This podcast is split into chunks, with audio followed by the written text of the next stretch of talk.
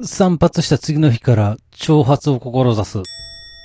どうも、ラフでございます。えー、まあ私、誘われてですね、ま、4月からワードプレスのね、えテーマを自作する、まあ、ウェブ講座を受けておりました。まあ、いわゆるホームページのね、なんか結構難しいやつを作っていこうやないかというような、まあ、講座でございます。えこれがですね、まあ、5月いっぱいで終了の予定だったんですが、講座を受けてるね、えー他のみんながね、えーぜひ卒業制作をやろうと。それをやらないと、もう身につかないよということで盛り上がっておりまして、えーなんと、この5月いっぱいで終了の予定が1ヶ月受講期間が伸びて、講師の先生もみんなのね、この卒業制作を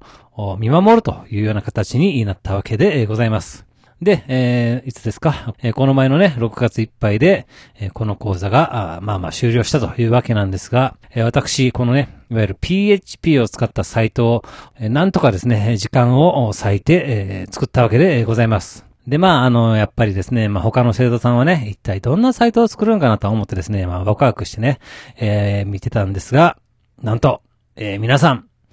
えー仕事がお忙しいとのことで、私以外、誰一人として卒業制作を作成することなく辞退されておりました。いや、あのさ、俺はそんなこと一言も言ってないんやけど、みんなが卒業制作をね、したいと言うからね、この講座期間が延長されたんとちゃうんかいな。それで忙しいからって誰も作らへんって。なんか、俺、暇人やん。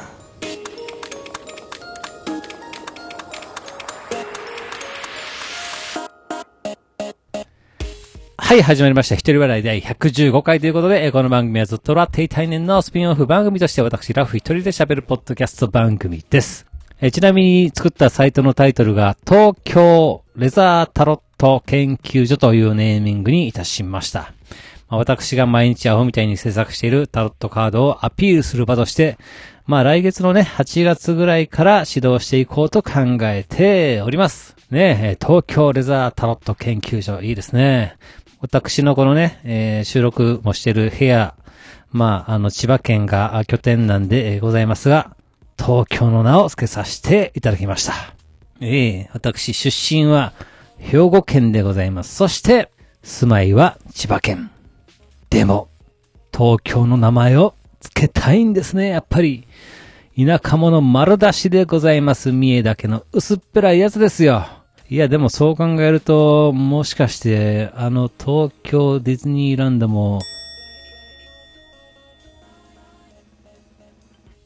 いやー、しかし、梅雨ですね。うん、私、24の時にですね、もう、大親友を亡くしてしまっているのですが、それがですね、ちょうどこの梅雨の時期なんですね。なもんで、やっぱりね、毎年この季節になると、彼を非常に強く思い出したりします。えそしたらですね、なんと、このね、6月の下旬に命日があるんですけれども、この日に思いっきり彼の夢を見たんです。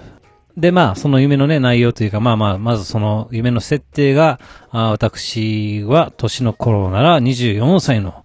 設定なんですね。で、えー彼のマンションで、なぜか一人で留守番をしているというような状況で、ございました。前にもね、同じような、あー夢をですね、見たことがありましてですね、その時と全く同じ部屋ということでした。まあトレンディードラマに出てくるようなすごいおしゃれな部屋なんですね。もちろんね、その部屋は実在するわけではございません。で、その部屋が隣の家となんと扉一枚で繋がってて、なぜか勝手に人が入ってくるんですよね。わけがわから、ん不思議な設定でございます。で、まあ夢の中でですね、まあ、そのね、えー友達をね、待ってる時、無性に突然トイレに行きたくなって、まあ、急いでね、トイレに行って、まあ、そのショーをね、しようとするんですが、なぜか、そこで、その彼とは全く接点のない私の小学生時代の同級生が、隣の部屋から入ってくるんです。ただ、私、おそらくドア開けっぱなしなんでしょうね。まあ、トイレ中ということで、まあ、ええっていうことで、てんやわんやしてるわけですよ。で、これね、ちょっとやばくないですか？夢の中でトイレしてるんですよね。この前日、泥酔でもしてたら最悪のパターンなんでしょうけれども、まあ私もギリギリ大人でございます。はっとなって すぐに起きてですね、ズボンのあたりを触り、濡れてないことを確認し、本気で胸を撫で下ろして、それから 現実のトイレに向かいました。いやいや、ほんま、おっさんが危ないとこですわ。で、えー、夢で出てきた小学校の同級生もですね、まあもちろん24歳になっておりまして、すっごくね、可愛くなっておりました。いや、でも、ね、しかし、ほんまね、普通の友達です。友達というほど友達でもなかったんじゃないかな。そんな喋らんかったし、まあ、もちろん好きでも何でもなかったわけで、まあ普段はね、その子のことを全く思い出すことはないわけですよ。ねそういう子が突然大人になって夢に出てくるって、何なんでしょうかね。どういう意味があるのでしょうかね。謎でございます。